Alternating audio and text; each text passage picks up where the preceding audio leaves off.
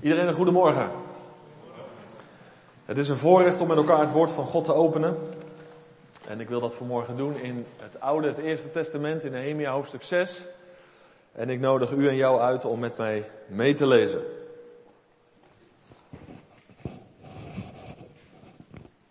Nehemia hoofdstuk 6. Het is een eh, hoofdstuk waar de Heer mij deze week bij bepaalde om vanmorgen met jullie te delen. En ik hoop dat het voor een ieder van ons geldt wat er staat in 1 Thessalonicense 2 vers 13. Daarom danken ook wij God zonder ophouden dat u, toen u van ons het gepredikte woord van God hebt ontvangen, het ook aangenomen hebt, niet als een mensenwoord, maar zoals het werkelijk is als Gods woord, dat ook werkzaam is in u en jou die gelooft. Dat is belangrijk vanmorgen. Dus we luisteren niet voor onze buurman of buurvrouw, maar we luisteren voor onszelf. Dat spreken we met elkaar af. Laten we lezen in Nehemia hoofdstuk 6. Nehemia is aan het bouwen geslagen en als je eenmaal gaat bouwen, dan is er automatisch ook strijd in je leven. En ik wil Nehemia 6, je kan verschillende toepassingen maken, maar vooral toepassen naar ons persoonlijk leven. Onze ziel, die is als een stad. En jullie kennen allemaal wel het boek waarover geschreven is, waar de ziel uh, heel duidelijk een plaats heeft, de stad mensziel. En daar ga ik het over hebben vanmorgen. We lezen Nehemia 6, het eerste vers. Het gebeurde toen Sambalat, Tobia en Gesem, dat waren de vijanden van Nehemia en van het volk van God en ten diepste van God zelf, de Arabieren en onze overige vijanden ter oren kwam dat ik de muur herbouwd had en dat daarin geen bres was overgebleven. Tot die tijd had ik evenwel nog geen deuren in de poort geplaatst. Dat Sambalat en Gesem boden naar mij stuurden om te zeggen, kom, laten we elkaar ontmoeten in Kefirim, in het dal Ono. En zij dachten mij echter kwaad te doen. Toen stuurde ik boden naar hen toe om te zeggen, ik ben met een groot werk bezig en kan niet komen. Dat is de kernzin van morgen. Waarom zou het werk stil liggen? Omdat ik het nalaat en naar u toe kom. Zij stuurden op deze wijze wel vier keer boden naar mij toe, maar ik antwoordde hun op dezelfde wijze. Toen stuurde Sambalat op dezelfde wijze voor de vijfde keer zijn knecht met een geopende brief in zijn hand.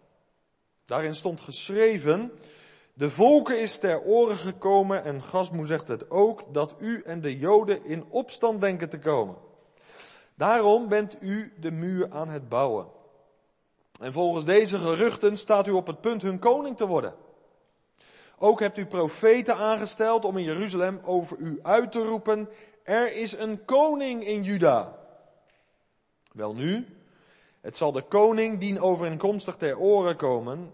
Wel nu, kom, laten we samen overleg plegen. Ik stuurde echter een bode naar hem toe om te zeggen, er is van zulke dingen die u zegt niets gebeurd. Nee, u bedenkt ze in uw eigen hart. Want zij allen wilden ons bevreesd maken. En ze zeiden bij zichzelf, hun handen zullen het werk nalaten. Het zal niet afgemaakt worden. Wel nu, maak mijn handen sterk.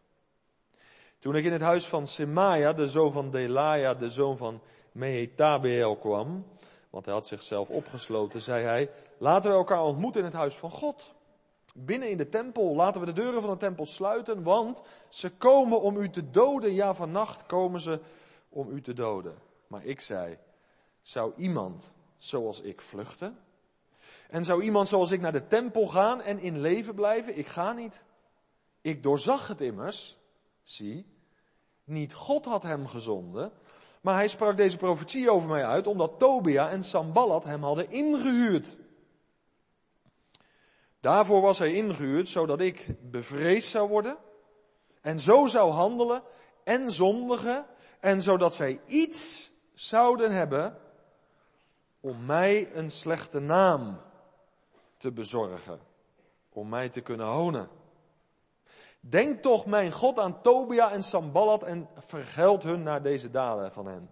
En ook aan de profetes Noadja en de overige profeten die mij bevreesd wilden maken. De muur werd op de 25ste van de maand Elu voltooid, na 52 dagen. En het gebeurde toen al onze vijanden het hoorden, dat alle heidenvolken rondom bevreesd voor ons werden. En in hun eigen ogen zeer in achting daalden. Want ze wisten dat dit werk van onze God uitgedaan was. Ook schreven de edelen van Juda, die dagen vele brieven naar Tobia en brieven van Tobia bereikten hen. En velen in Juda waren namelijk met een eed aan hem verplicht, omdat hij een schoonzoon was van Seganja, de zoon van Arach. En Johanan, zijn zoon, had de dochter van Mesulam, de zoon van Berechia, tot vrouw genomen. Ook spraken zij voortdurend tegen mij over zijn goede daden. En mijn woorden brachten zij naar buiten, naar hem toe. Tobia zond brieven om mij bevreesd te maken.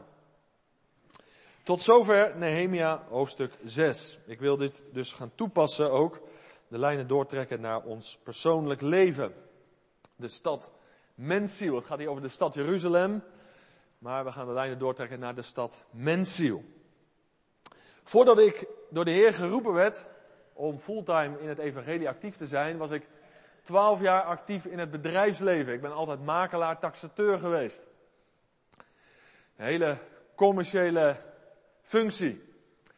En ik heb dus wel wat ervaring in het bedrijfsleven. Nou, elk gezond bedrijf, die stelt zichzelf bepaalde doelen, toch? Dat zetten ze op papier om uiteindelijk ook uit te gaan werken. De leiding van een bedrijf weet waar ze met het bedrijf naartoe wil. Als het gaat om bepaalde dienstverlening, als het gaat om een bepaalde productontwikkeling. En in het verlengde daarvan natuurlijk, ze hebben een bepaalde winstdoelstelling. Ze hebben een doel voor ogen, dat moet je vasthouden. En om dat doel te bereiken, ontwikkelen ze nieuwe producten misschien, of een andere dienstverlening. En, en, en, en, en ze investeren erin om dat doel te bereiken. Ze laten dingen na en ze maken bewust keuzes voor bepaalde dingen. Om uiteindelijk maar uit te komen bij het punt wat ze op papier hebben gezet als doelstelling. Dat is belangrijk. En nu is er een bepaalde route om bij die doelstelling uiteindelijk uit te komen. Om die doelstelling daadwerkelijk te bereiken. Er is een bepaalde route. Nou ja, die, die route die loopt soms heel voorspoedig. De ene maand denk je nou, dat, dat, dat, die doelstelling gaan we halen. Dat is een makkie. Maar ja, je komt ook hobbels tegen. En uh, soms meer dan hobbels. Soms moet je een paar hordes nemen. Soms zit het mee, soms zit het tegen. En toen ik in, in uh, Rotterdam studeerde, kreeg ik ook het vak marketing. Misschien hebben sommigen van jullie daar wel wat mee. Ik ga het er niet te veel over hebben, maar dan ben je ook tegengekomen dat je een SWOT-analyse kan maken. Nou, dat is een Engelse term. Ik zal het een beetje in het Nederlands vertalen. Dat gaat er gewoon over dat je in kaart brengt de sterkten, de zwakten, de kansen en de bedreigingen. Een SWOT-analyse. Een beetje bedrijf die heeft zo'n analyse. Nou, je zal zeggen, je zou het toch over Nehemia 6 hebben? Ja, daar heb ik het over, maar je moet er wel bij blijven. Een, een, doelstelling. Er is een route naar die doelstelling. En, en, en op die route zijn kansen, bedreigingen. Daar zijn sterkten, daar zijn zwakten.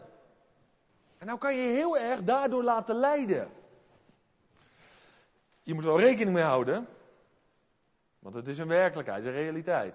Maar wat je vooral moet doen om die doelstelling te bereiken, is om je doel voor ogen te houden. Dat je dat niet uit het oog verliest.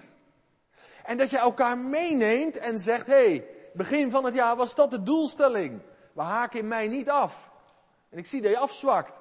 Nee, we zetten de schouders eronder. We gaan er met elkaar voor.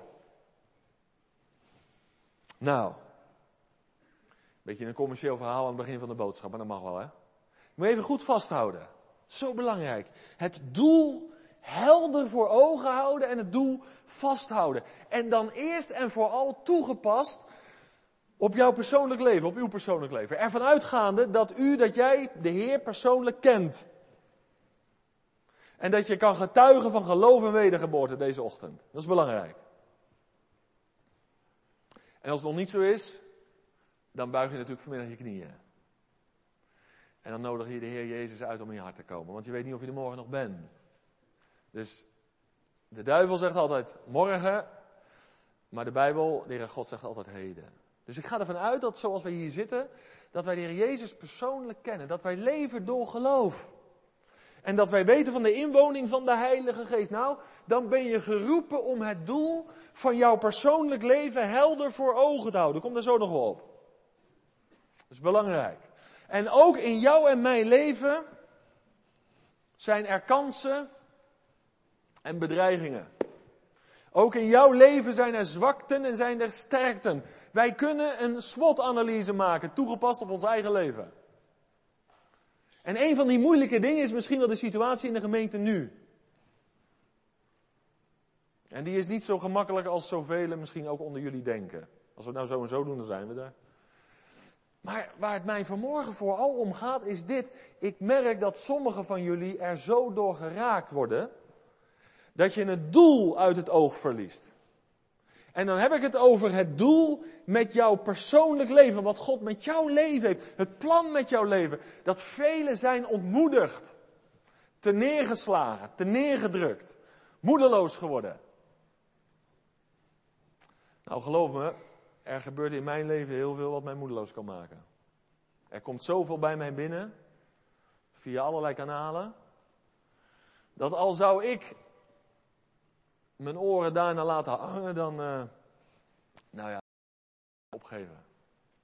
Maar ik weet vanuit ervaring wat het is om aan de ene kant het doel voor ogen te houden, om er helemaal voor te gaan in de taal van 2018. Maar tegelijkertijd te maken te hebben met, met kansen, bedreiging, met zwakte, met sterkte. Met hobbels, met horden die je moet nemen. Maar weet je nog waar ik vorige keer over heb gesproken? Paulus aan het einde van zijn leven, veel bewogen leven, hij had het geloof behouden, de innerlijke overtuiging. Hij hield het doel voor ogen. En broeders, zusters, ik bedoel dat niet hoogmoedig of als een soort uh, sportschool spierballentaal. Maar ik laat de vreugde van de Heer door niets en niemand roven. Daar kies ik voor. Zelfs een gemeentesituatie die mij diep raakt, mag de vreugde in de Heer niet roven. Amen. Dat klonk nog mondjesmaat, maar goed, dat komt, je bent niet gewend misschien. Laten we het daarop houden. Dat is zo belangrijk. Want ontmoediging zou ook het deel van Nehemia kunnen zijn. We gaan daar naar kijken. De, het bruggetje is geslagen naar Nehemia 6. Zijn naam is al wonderlijk. De naam Nehemia betekent Yahweh vertroost. Een mooie naam. En uh, zijn naam is niet alleen mooi, maar hij heeft ook nodig gehad. Wat is er op deze godsman veel afgekomen, of niet? Zijn intenties, zijn motivaties, die waren zuiver. De Heer had hem geroepen. En dan ga je aan de slag voor de zaak van de Heer. Nou, dan komt hij van alles tegen. Want dit boek, Nehemia, dat, dat vertelt ons de geschiedenis van de terugkeer eh, van de ballingen, uit de ballingschap. Jullie kennen allemaal dat lied, dat hebben jullie natuurlijk nog nooit gezongen, bij de Rivers of Babylon, misschien de volgende keer. Daar zaten ze, Psalm 137, moedeloos, de harp aan de wil gegangen. Moedeloos, te neergeslagen. En God maakte een nieuw begin. Had je niet gedacht. Er staat in Psalm 137, zing nog eens een lied over Sion. Zing wat moois. Nou, hoe zullen we zingen? Want ze waren ver van de plaats die God had verkozen. Jeruzalem. Dat is vandaag nog de plaats, daarom de strijd. Nou, het zingen wordt je wel ontnomen. Nou ja, dat zou je misschien ook op Urk zo kunnen ervaren, toch? Terwijl hier veel wordt gezongen. Daar waren ze in Babel. Maar er zijn inmiddels twee groepen teruggekeerd. Allereerst kwam Zerubabel terug. Die heeft het altaar herbouwd. Vervolgens de tweede groep, Esra, kwam terug. Die herbouwde de tempel. En nu komt de derde groep terug onder leiding van Nehemia. En daar zitten we in het hart van het boek Nehemia. Nehemia, Jaweh, vertroost. Nou, geloof me.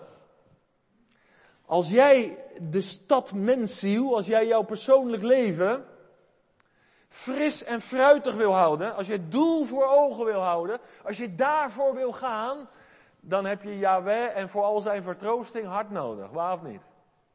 Maar Nehemia heeft het ondervonden. Zijn naam is niet alleen mooi, maar wat zijn naam inhoudt, dat heeft hij aan de lijve ondervonden. Anders had hij het al lang opgegeven. En wat ik uit het leven van Nehemia als eerste leer, hij is niet allereerst gericht op mensen, want die stellen teleur. Hij is niet allereerst gericht op de stad zelf, Jeruzalem, maar hij is allereerst gericht op de God van Israël, die niet beschaamt degene die op hem hopen. En dat is zo belangrijk. Mensen kijken zo vaak naar mensen, naar stromingen, naar gemeenten. Ze maken zich afhankelijk daarvan.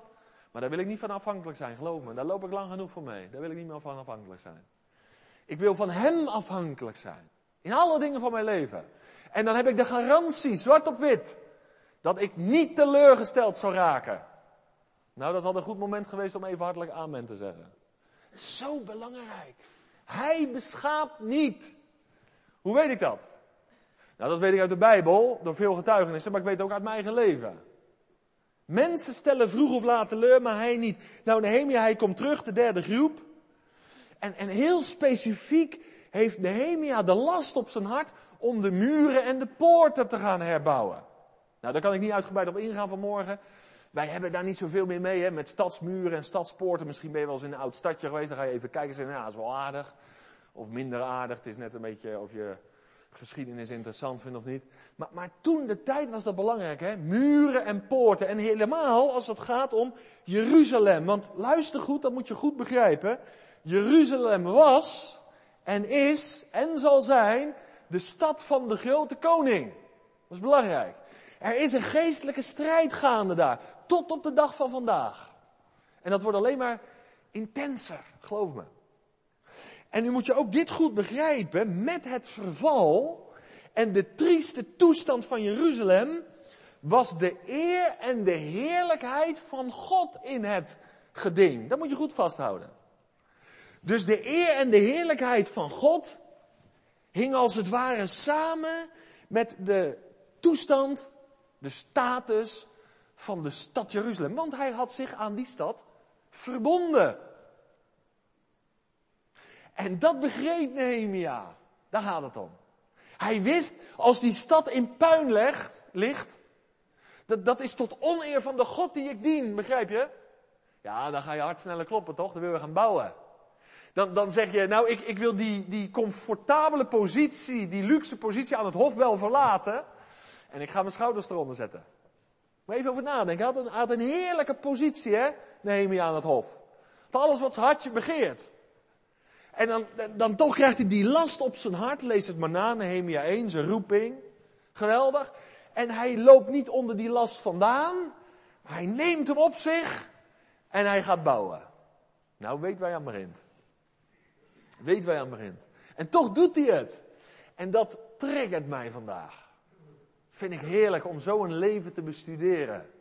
En vooral waar hij dan doorheen gaat. Nou, Nehemia, Nehemia, hij wordt in hoofdstuk 6 als geestelijk leider geconfronteerd met list en bedrog. Daar gaan we even naar kijken. En jullie kennen allemaal die tekst, als je meeschrijft, schrijf hem maar op. 2 Korinthe 2 vers 11, hoef je niet op te zoeken hoor. Daar staat de listen, in het Grieks staat de gedachten van Satan zijn mij niet onbekend. De listen van Satan, de gedachten van Satan. Als je met de Heer leeft, word je fijngevoelig voor de leiding van de Heer. Maar je wordt ook fijngevoelig voor de aanvallen van Satan. En hoe langer je met de Heer leeft, hoe volwassener je wordt op geestelijk gebied, hoe meer je die strategieën van hem gaat ontdekken. Misschien ken je die uitspraak wel op Urk ook wel. Uh, de ene keer komt de Satan op klompen, dan hoor je hem aankomen. En de andere keer op koude voeten. Nou ja, die, die, in het begin van je geestelijk leven heb je, heb, die, als die komt op zijn klomp heb je wel in de gaten, maar, maar op zijn koude voeten heb je nog niet in de gaten. Maar, maar naarmate je geestelijk groeit, ga je ook hem ontdekken als hij op zijn koude voeten komt. En dat is mooi. Het is een geestelijke strijd. Je wordt fijngevoelig voor de leiding van de Heer. Dat eerst en vooral. Daar richt ik me op. Maar ja, ik weet dat ik een tegenstander heb. En die tegenstander openbaart zich op allerlei manieren. Hij is slim en hij is sluw. Hij openbaart zich door mensen heen. Mensen laten zich door hem gebruiken, ook vandaag. Door omstandigheden heen. En hij probeert je te raken. Geldt ook voor mij. Hij probeert me in mijn huwelijk te raken en in mijn gezin te raken en in mijn bediening te raken. En daar gebruikt hij mensen voor waarvan jij en ik zouden zeggen dat die zich laat gebruiken, joh. Nooit verwacht. En toch gebeurt het. De Bijbel zegt, vest op prinsen geen betrouwen. Waar je nimmer heil bij vindt. Maar het is wel pijnlijk als je het ondervindt hoor. Het is pijnlijk als je het ondervindt. Nou, Nehemia, hij gaat aan de slag. En nu moet je goed opletten in vers 1. Ik ga niet deze, dit hoofdstuk vers voor vers behandelen. Ik haal er wat gedachten uit. In vers 1 staat iets heel opmerkelijks. Want wanneer komt de tegenstand middels list, bedrog en leugen openbaar? Nou, toen de laatste fase van de herbouw was ingegaan. Dat lees je in vers 1. Hij had alleen de deuren nog niet in de poorten geplaatst. Dus, dus met andere woorden, hij was bijna zover. Hè? Want de inwijding van die muren, dat komt later pas, in de latere hoofdstukken. Dus hij is er bijna. We zijn er bijna, heeft het volk misschien wel gezongen. Maar nog niet helemaal. Nou ja, dan, dan, dat voelt de Satan, hè? Dan, dan komt hij. En dat is, dat is helemaal ook zoals de Bijbel de dingen omschrijft. In de laatste fase van de herbouw. Als Gods plan bijna voltooid is, dan. Als hij nog een kleine mogelijkheid heeft, als hij nog een korte tijd heeft, dan slaat hij erop los. Wil je een bewijs? 1 Petrus 4 vers 7. Daar staat aan het, over het eind van alle dingen. Het einde van alle dingen is nabij. Wees daarom bezonnen en nuchter in de gebeden. Dat is belangrijk. Kijk, de meeste christenen vandaag, die weten niet dat we in de laatste tijd leven. Maar de tegenstander, die weet het beter als de meeste christenen vandaag. En daarom, ja, als je nog een korte tijd hebt, dan moet je toeslaan, toch? Want hoe, hoe lang heb je nog? Nou, dat gebeurt ook in het leven van Nehemia. En nou wordt Nehemia geconfronteerd met vier listen, vier aanvallen. Daar gaan we even heel kort naar kijken. En die aanvallen, die hebben als doel dat uiteindelijk Nehemia niet bij zijn doel uitkomt. Dat, dat voorbeeld heb je nog vast hè, van het begin. Een doel voor ogen, maar die aanvallen moeten ervoor zorgen dat dat doel, dat die doelstelling niet wordt bereikt. En dat is interessant om dat even te bestuderen. We gaan er kort over nadenken, die vier punten. De eerste list kom je tegen in vers 1 tot en met 4.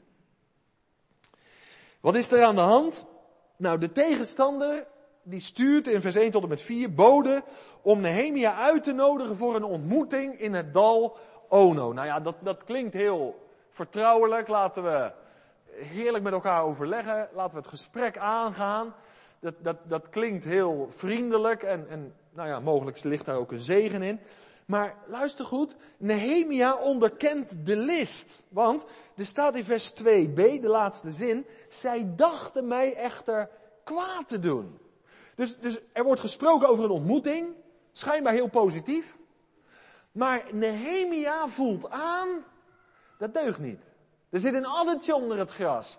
En wat dat is geweest, wordt niet genoemd. En nou ga ik iets zeggen. Um, daar mag je over denken wat je wil, maar toch geloof ik dat het de waarheid is. In het leven van een kind van God, in iemand die leeft door de Heilige Geest, ontstaat een bepaalde fijngevoeligheid voor de leiding van de Heilige Geest. Waardoor die bepaalde dingen wel doet, of waardoor iemand bepaalde dingen niet doet. Je kan niet altijd zeggen, ja het staat in Marcus 3 vers 4, waarom ik dit wel of niet doe. Of je handelingen 3 vers 10, dat, dat, dat dan. Nee, je voelt innerlijk bepaalde dingen aan. Waar heeft dat mee te maken? Met de afstemming van jouw geest op de geest van God. Dat is een wonderlijk iets. Er zijn dingen die ik wel doe of niet doe, puur op basis daarvan. Dat ik er geen rust over heb, of dat ik juist heel veel vrede ergens over heb. Ik maak keuzes voor in mijn huwelijk, in mijn gezin, dat ik zeg, joh, nee, doe me niet. Ja, nee, doe me niet. Waarom niet? Ik zal het je uitleggen. Papa ervaart het zo en zo in zijn hart. En vaak stemt Annette, mijn vrouw, daarin samen. Dat is het aanvoeden, de leiding van de Heilige Geest. Blijkbaar heeft Nehemia dat aangevoeld. Een leuk plan, maar uiteindelijk een list, want ze dachten mij echter kwaad te doen. Hij prikt er doorheen. En misschien mensen in je omgeving begrijpen niet waarom je wel die keuze maakt of juist niet. Maar je zegt nee, ik heb er geen vrede over. Of ik juist wel vrede over. Ik heb er rust over of onrust. En dat, dat bepaalt mijn beslissing. Herken je dat in je leven? Dat is interessant om zo met de Heer te leven. Hoe groot is het genot van de wandel met God? Als je met God leeft, dan beleef je altijd iets. En dat maakt het leven met Hem zo interessant. Voor mij is het leven met de Heer niet saai, geloof me. Het is een interessant leven, uitdagend leven. Die, die afstemming op Hem, hè. Gaan we links, gaan we rechts. Het praten met Hem, die communicatie met Hem, de leiding van Hem door zijn geest. Dat is fantastisch. En zo word je ook bewaard voor bepaalde valkuilen. Nehemia trapt niet in deze valkuil. De uitnodiging klinkt mooi, maar het uiteindelijke doel is een list. Kwaad wil hier zeggen kwaadwillend. Of iemand in het ongeluk brengen. Of iemand pijn veroorzaken. Hé, hey, Nehemia, die, er begint gelijk een lampje te branden. Nee, doen we niet. Klinkt mooi, maar ik ga er niet op in. Ik ga er niet op. Zelfverzekerd, hè, die man. Dat hebben we vandaag nodig. Mensen die weten waar ze voor leven, voor welk doel. Zich niet met onnozele discussies bezighouden. Gefocust zijn. Tweede, of nee, ik moet dit nog zeggen. Dat verzoek, dat werk ik nu niet uit, wordt vier keer herhaald. Dat is wel een belangrijke trouwens, laat ik het niet overslaan. Dat verzoek wordt vier keer herhaald. Het is de voortdurende druppel, je kent die uitdrukking, die de steen uitholt. Een druppel die jaar in jaar uit elke seconde valt. Die keiharde steen wordt door die ene druppel die steeds valt uitgehold. En herhaling, om maar even bij mijn opleiding te blijven, is de kracht van de reclame. Maar het is ook het systeem van de tegenstander. Herhaling. En ik heb je, kan je talloze bewijzen noemen. De eerste is Jozef, die ken je allemaal. Die prachtige vrouw van Potifar. Dat je zegt, nou ja, laat ik een oogje dichtknijpen. Ze wisten ervan en, en, en ze ging in de herhaling om hem maar op zijn knieën te krijgen. Maar hij bleef staan, hè? En wat denk je dan? De kinderen weten het ook al. Simpson, dat was ook een geweldenaar, hè? Die viel ervoor. Een vrouw die in de herhaling. Een beer van een vent viel voor één vrouw. Dat geloof je toch niet? De kracht van sommige vrouwen is heel sterk. Ook vandaag. Herhaling. En wat dacht van de Heer Jezus? Hij bleef staande. Verzoeking in uw zijn, ook drie keer. Zie je, herhaling. Dat heb je ook wel eens met kinderen. Mijn kinderen zijn creatief. Dan vragen ze wel eens iets. Zeg ik, nee, dat gebeurt niet. En dan gaan ze het nog een keer vragen dan met andere woorden. Ik zeg, je moet niet hetzelfde vragen dan met andere woorden, want dat heeft geen zin. Nee is nee. Dus je kan je woorden wel veranderen, maar de inhoud blijft hetzelfde. Maar ze proberen pa natuurlijk langzaam maar zeker dat hij toch, nou ja, toe dan maar. Ik heb al zoveel aan mijn hoofd. Ik heb al te maken met een hoop strijd, Nehemia 6 en allerlei listen waar ik op moet reageren. En dan komen jullie nog aan, toe maar dan. Dat hè. Nee, voet bij stuk houden. Mijn ja is nee ja en mijn nee is nee. Herhaling. Nehemia blijft staan. We gaan naar de tweede list. 5 tot 9, vers 5 tot 9. Nu Nehemia niet ingaat op hun plan, blijft er niets anders over voor die tegenstander. Ja, als die niet komt, hoe krijgen we hem dan op zijn knieën? Nou, dan gaan ze hem belasteren. Dat is makkelijk, hè? Dat is makkelijk. En, en hoe doen ze dat dan? Nou, dat doen ze via een open brief staat. En normaal gesproken eh, werd zo'n brief opgerold, samengebonden, touwtje erom, zegel erop. Gesloten dus. En dit alles, luister goed, om de authenticiteit en de echtheid van zo'n brief te waarborgen. Maar in dit geval, nee, we doen een open brief. Iedereen mag meelezen. Nou ja, als ze dan zeggen, nee, maar jij bent een fijne vent, trouwe broeder. Maar ja, dat, dat, je begrijpt wel, dat is natuurlijk niet de inhoud van die brief. Nee, we gaan een leugen, een roddel over Nehemia verspreiden. En welke leugens, roddels zijn dat dan in die open brief? Nou, twee dingen lazen. Het eerste is, Nehemia is op zich een fijne vent, maar hij herbouwt de poorten en de muren uiteindelijk om zelf koning te worden. Dus zijn verhaal klinkt mooi, maar heeft zijn eigen positie op het oog. Dat is aangrijpend. Moet je Nehemia 1 vanmiddag eens lezen. Waar deze man doorheen is gegaan. uit de comfortabele positie aan het hof gekomen om dit werk te gaan doen. En dan krijg je het verwijt, je wil zelf koning worden. Wat, wat, heeft dat met, met, met het zelfbeeld, de identiteit van deze man gedaan? Toch? Er is niks zo erg. Als jij zuivere intenties hebt in het leven met de Heer en aan die intenties wordt getwijfeld. Dat is erg toch of niet? Dat is vreselijk. Dat gebeurt hier. En het tweede wat wordt gezegd in die brief, je hebt profeten aangesteld om het koningschap in Jeruzalem ook nog te proclameren. Dus je wil niet alleen koning worden, je stuurt ook nog mensen uit die het moeten proclameren. Althans, dat wordt over hem gezegd.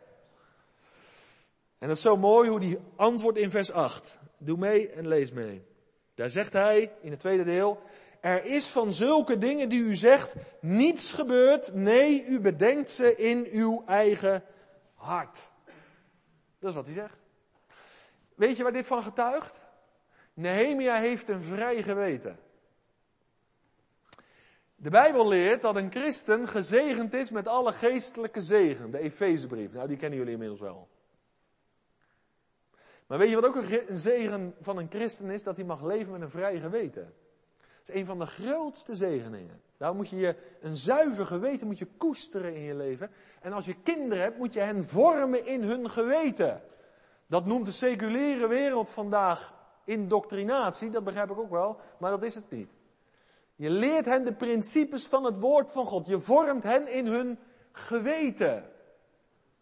En het is zo'n zegen als je mag leven met een vrij geweten. De Hebreeënbrief zegt dat het bloed van Jezus kan doen wat het bloed, van stieren en bokken niet kon. En dat is zelfs je geweten reinigen. Nou, Nehemia heeft een vrij geweten. Hij krijgt allerlei leugens naar zich toe. Maar hij weet vanuit de toewijding aan de Heer. Het zijn allemaal uh, leugens, het zijn allemaal roddels, het is allemaal verzonnen. Je hebt dat zelf bedacht. Maar ik herken er niets van in mijn leven, ik herken er niets van in mijn doen en laten. Ik heb een vrij geweten. Nou ja, dat is de enige manier hoe je staande kan blijven. Want er zal maar een open brief van jou over Urk gaan. En wat zeggen de mensen dan? Ja, waar rook is, is ook vuur. Daar sta je dan. Weet je wat de ellende is met roddels en leugens? Ik vergelijk het altijd met een kussen waar veren in zitten. Op Urk heb je niet zoveel hoge kerktorens. Je hebt wel veel kerken, maar niet zoveel hoge torens. Maar stel voor dat je een hoge toren hebt en je schudt dat kussen uit over het dorp. Duizend veren, duizend leugens, duizend roddels. Nou, die, die, die verspreiden zich natuurlijk. En uh, je krijgt er spijt van. En, en dat kussen gaat over mij, hè. Laat ik mezelf maar even kwetsbaar opstaan. Het gaat, gaat over mij. En, uh, heb je toch gehoord? Nou, zo gaat het. Maar in één keer spreekt God tot je. Joh, daar moet je een einde aan maken. Dat kan zo niet. Um, en je komt tot één keer en, en, en je komt naar mij toe en je verootmoedigt je en je zegt, ik heb me voor God verootmoedigd, ik wil beleiden aan je. Ik ga al die veren weer terug in dat kussensloop doen. Ik ga ze opzoeken. Nou ja, dan het eerste wat ik zeg is natuurlijk sterkte. Want, want stel voor je bent echt een hele goede zoeker, dan, dan kom je uit op 990 veren. En dan kom je met de kussensloop en zeg ik heb er 990. Nou, dat zijn al veel roddels terug en leugens, toch? En zou ik heel blij moeten zijn. Dan zeg ik, ja, maar ja, ik, miste nog hoeveel? Tien. En die leiden hun eigen leven. Nou, dan sta ik machteloos, toch? Want ja, wat moet ik er tegen inbrengen? Dan is de enige zegen waardoor je echt vrolijk de Heer kan volgen, ik meen het uit de grond van mijn hart, is een vrij geweten. En ik geef die leugenaars en die roddels over aan hem die rechtvaardig oordeelt. Daar ligt mijn rust. Maar ik laat mijn vreugde niet roven door leugens en door roddels. Daarom is het belangrijk om een vrij geweten te hebben. En eerlijk te kijken naar jezelf. Kijk, en als er iets over je wordt gezegd, dan moet je natuurlijk eerst toetsen of het een waarheid of een leugen is. Hè? Want het kan ook zijn dat mensen iets over je zeggen wat klopt. Nou, dan moet je op je knieën. Maar als je het kan bestempelen als een roddel, als een leugen, nou dan gaat de kliko in. En dan laten we ons niet door leugens leiden. Toch? Dat is belangrijk. Nehemia zegt, er is van dat alles niets waar. U bedenkt het in uw eigen hart. En de derde, we zijn er bijna. De derde list waar deze godsman mee te maken krijgt, lezen we in vers 10 tot 14. Wat is er aan de hand? Even in de taal van vandaag. Semaja, een volksgenoot van Nehemia, komt in diverse openbaar als een wolf in schaapskleren. En hij wil Nehemia ontmoeten. Beter gezegd, hij wil Nehemia beschermen. En waar wil hij dat doen? In de tempel. Nou ja, dan moeten allerlei lampjes bij je gaan branden natuurlijk als je dit leest. Nehemia wordt met de dood bedreigd en hij zegt, nou laten we elkaar ontmoeten. Zoek bescherming in de tempel. Het huis van God. En, en nu weer, hè, dat vind ik zo mooi, die Nehemia is zo fijngevoelig. Want hij voelt aan, uh, wat voelt hij aan? Nou, Semaya is omgekocht door Sambalat en Tobia. Dat is wat. Er worden vandaag mensen omgekocht. Je denkt natuurlijk gelijk aan Biliam. Hè, wat moest hij doen? Hij moest vloeken, maar hij zegende het uiteindelijk. Maar, maar, maar, het is een listig spel als dat speelt in je leven. Hij is omgekocht en Semaya speelt in op de emoties van Nehemia. En jaagt hem vrees aan. Je zal gedood worden. Dat is ook een list, hè? Je kan mensen bewerken. Dit is een hele gevaarlijke plek waar ik sta om mensen te bewerken in hun emotie. Dat is echt waar. Als ik een beetje op je emotie inspeel, en soms voel ik haven aan welke, bij welke mensen dat kan en bij welke absoluut niet. Maar, het is een gevaarlijke plek dit. Je zegt, hé, wordt met de dood bedreigd, man. Ik wil je ervoor bewaren. Ik heb een goed plekje voor je. Laten we elkaar daar ontmoeten. Bescherming ontvangen. Waar? Tempel. Maar ja, Nehemia, die, die, die wist natuurlijk wel wat er in de vijf boeken van Mozes stond. Dat begrijp je natuurlijk wel. Die, die kende die uit zijn hoofd. En wat lezen we in nummer 18? Nou, de tempel was alleen toegankelijk voor de priester en voor de hoge priester. Dus Nehemia, die, uh, die bedacht zich wel twee keer, om, uh, of drie keer, om, om op die uitnodiging in te gaan. Want hij wist, als hij de tempel in zou gaan, dan betekent dat voor mij mijn dood.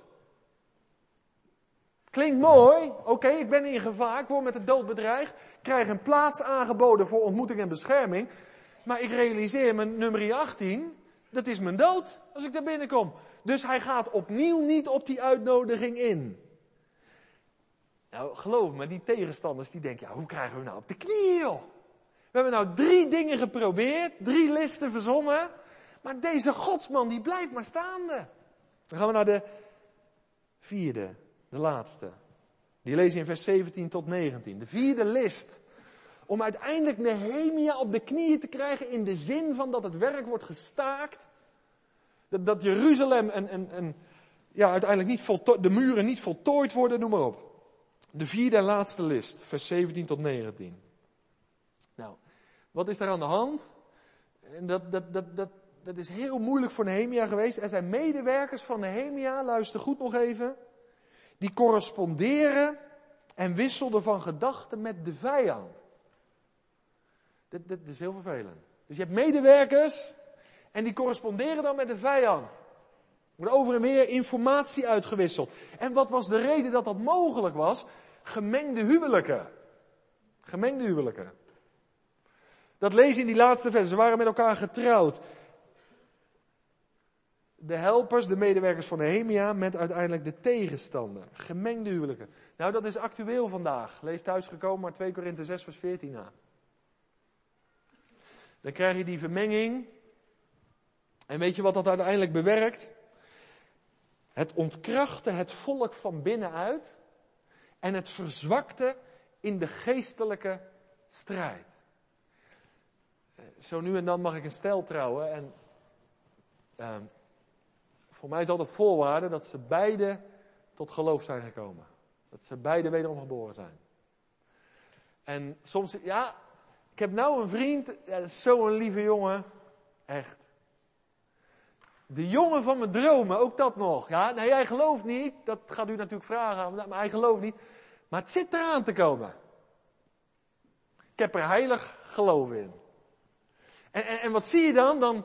Kijk, als je verliefd bent, dan, dan denk je dat je van iemand houdt, maar dat is iets anders hoor. Houden van is anders dan verliefd zijn. Maar dan denk nou, het gaat wel komen, hè? Echt, het gaat wel komen. Wat bent u ongelovig, hè, dat u daar geen verwachting voor hebt. Nou, ik ben vol geloof, alleen ik wil de principes van de Bijbel navolgen. Dat je geen ongelijk juk moet aangaan met een ongelovige. Dus even los van mijn gevoel of mijn geloof, dat staat er helemaal buiten. Ik wil de principes van God hanteren. En, en hier zie je al in Nehemia 6, Nehemia krijgt er last van. Want uiteindelijk wordt het volk van binnenuit ontkracht. Zwakheid in de geestelijke strijd. Vermenging met heidenvolken. Jongelui, ik wil niet als een belerende meester overkomen, daar hou ik helemaal niet zo van. Maar ik wil het gewoon positief bij je neerleggen. Bid om een jongen als meisje. En bid om een meisje als jongen. Dan hebben we dat ook gelijk helder. En vraag dan aan de Heer om iemand die God vreest. Kan soms even duren. Maar zoek zijn aangezicht daarvoor. En zie het huwelijk niet als een evangelisatieproject. Want ik kan je verschillende voorbeelden noemen die erg teleurgesteld zijn. Want ja, als die jongen denkt, nou, als ik dat meisje toch in mijn armen heb. en het is allemaal getekend en gesloten. dan heb ik de buit binnen. en dan ga ik heerlijk mijn eigen leven weer leiden. Dus het huwelijk is geen evangelisatieproject. Voor die tijd moet geregeld zijn. Geestelijke zaken gedaan zijn. Zo belangrijk. Hier zie je een list. En waarom is dat een list? Nou, Nehemia ziet die vermenging en het ontkracht het volk van binnenuit. Hij ziet verlamming in de geestelijke strijd. En toch heeft het hem niet ontmoedigd. Want, als ik nu vier listen genoemd heb, wat wilde de tegenstander hiermee bereiken? Dit. Ze wilden Nehemia belasteren. Dat lees je in al die versen. Ze wilden hem in een kwaad daglicht stellen. Ze wilden zijn integriteit aantasten, zodat hij uiteindelijk ontmoedigd werd. Zodat hij uiteindelijk uitgeschakeld werd. En zodat uiteindelijk de herbouw wordt gestopt. Maar wat lezen we dan in vers 15? En de muur werd op de 25ste van de maand Elu voltooid. Na 52 dagen. Nou, dat vind ik zo fantastisch. Ik hoop dat je het een beetje meemaakt, hè? Roeping in Nehemia 1. Roeping. Hij heeft een doel voor ogen. Hij krijgt te maken met strijd van binnenuit en van buitenaf. En hij bouwt maar door, hè. Kijk, dat, als ik zo'n stuk lees, dan zeg ik, Heere God, geef mij een dubbel deel van deze godsman. Hij, hij, hij laat zich door niets en niemand belemmeren. Hij heeft er wel mee te maken. Hij ontkent het niet. Hij ziet het zeker wel onder ogen. Maar de vreugde van de Heere, dat is mijn kracht. Amen. Zo heerlijk. De Heer spaart ons niet voor moeilijkheden. Echt niet. In je huwelijk niet, in je gezin niet, in je gemeente niet, in, in, in dit dorp niet. Maar hij gaat met je mee en we gaan er samen dwars doorheen. En ondertussen is er een proces in mijn innerlijk gaande. Want uiterlijk verandert er niet altijd wat, maar innerlijk word ik sterker en sterker. En richt ik me op Hem. Leer ik meer afzien van omstandigheden en van mensen en van gemeenten en van stromingen. Maar richt ik me op Jezus. Want wat is het geheim van Nehemia? Nou, ik heb het eerst al gezegd. Hij is één geroepen, Nehemia 1. Maar twee, dat lezen we in vers 3, en dat was de kernzin, heb ik al tijdens de schriftlezing gezegd. Nehemia had vanuit zijn roeping, luister goed, een duidelijk doel in zijn leven. Want Nehemia beantwoordt de listen van de tegenstander in vers 3. Zo geweldig mooi. Hij zegt, ik ben met een groot werk bezig en ik kan niet komen. Ik vond het een prachtig kindermoment. Ik kan me van alles voorschotelen. Snoep, voetballen, uh, noem maar op. En ik, ik, denk dan aan heel veel andere dingen. En die zwemmen bouwen, hè? gewoon doorbouwen. Wil niet zeggen dat hij doof was, hij hoorde het wel. Wil niet zeggen dat hij blind was, hij zag het wel. Maar hij was gefocust. En wat ik vandaag mis, is christenen met een duidelijk doel in hun leven, met een duidelijke focus. En mannen, jullie zijn verantwoordelijk in je gezin, in je huwelijk. Er zijn zoveel mannen die zeggen, ja, maakt mij niet uit, waar ben je gaan? Laat zij het maar bepalen. Wat is je doel? Wat is je focus? Met je persoonlijk leven, met je huwelijksleven, met je gezinsleven. Waar gaan we voor vandaag? Ja, maar je moet eens weten van alle bedreigingen. Ja, ik heb ze ook. Maar dat wil niet zeggen dat ik geen focus heb. En alles moet wijken. En het is God die mij kracht geeft. En het is de vreugde van de Heer en de liefde van God die mij drijfveer is. Om te volharden tot het einde zodat de muur herbouwd werd. En de heerlijkheid van God, daar ging het om toch? Zichtbaar wordt vanuit Jeruzalem, vanuit het herstel. En het is mijn gebed. Dat God dat bewerkt in jullie leven. Even los van de situatie in de gemeente. Jullie individueel heeft de Heer vanmorgen op het oog. Heb ik op het oog. Geloof me. Ik wil niet dat je ontmoedigd laat worden, laat raken. Dat je je niet geestelijk lam laat leggen. Er is zoveel reden, er zijn zoveel omstandigheden, er zijn zoveel personen die aanleiding geven tot geestelijke verlamming. Maar er is er één die mijn kracht geeft. En mijn vraag is, waar ben je mee op gericht? De God des hemels. Hij zal het ons doen. Gelukkig, ik word blij van Nehemia. Van al die hoofdstukken. Waar hij doorheen is gegaan. Over hoogte, door dalen. En God heeft het werk voltooid. Wil je nog even met me meebladeren naar Jezaja 61? Want uiteindelijk kom je bij de Heer Jezus uit. Het duurt misschien iets langer, maar neem me niet kwalijk. Ik wil je bemoedigen. Jezaja 61. Ik ben begonnen, als je het gevolgd hebt weet je het nog, met dat voorbeeld uit het bedrijfsleven. Doelstelling, focus, SWOT-analyse. We hebben gekeken naar Nehemia. Maar ik kan niet eindigen voordat ik iets over de Heer Jezus heb gezegd. Jezaja 61, zo mooi, wat staat daar? De geest van de Heere, Heere is op mij. Omdat Hij mij gezalfd heeft om een blijde boodschap te brengen aan zachtmoedigen. Hij heeft mij gezonden om te verbinden de verbrokenen van hart. En voor de gevangenen vrijlating uit te roepen. En voor wie gebonden zaten opening van de gevangenis. En om uit te roepen het jaar van het welbehagen van de Heer. En de dag van de wraak van onze God. Om alle treurenden te troosten. Om aangaande de treurenden van Sion te beschikken dat hun gegeven zal worden. Sieraad in plaats van as. Vreugdeolie in plaats van rouw. Een lofgewaad in plaats van een benauwde geest opdat zij genoemd worden eiken van de gerechtigheid. Een planting door de Heere, om Hem te verheerlijken. De muren van Jeruzalem, de staat van Jeruzalem, hing samen met de verheerlijking en de glorie van God. En over wie gaat het in deze drie versen? En mijn hart gaat sneller kloppen. Het gaat hier over de Heer Jezus.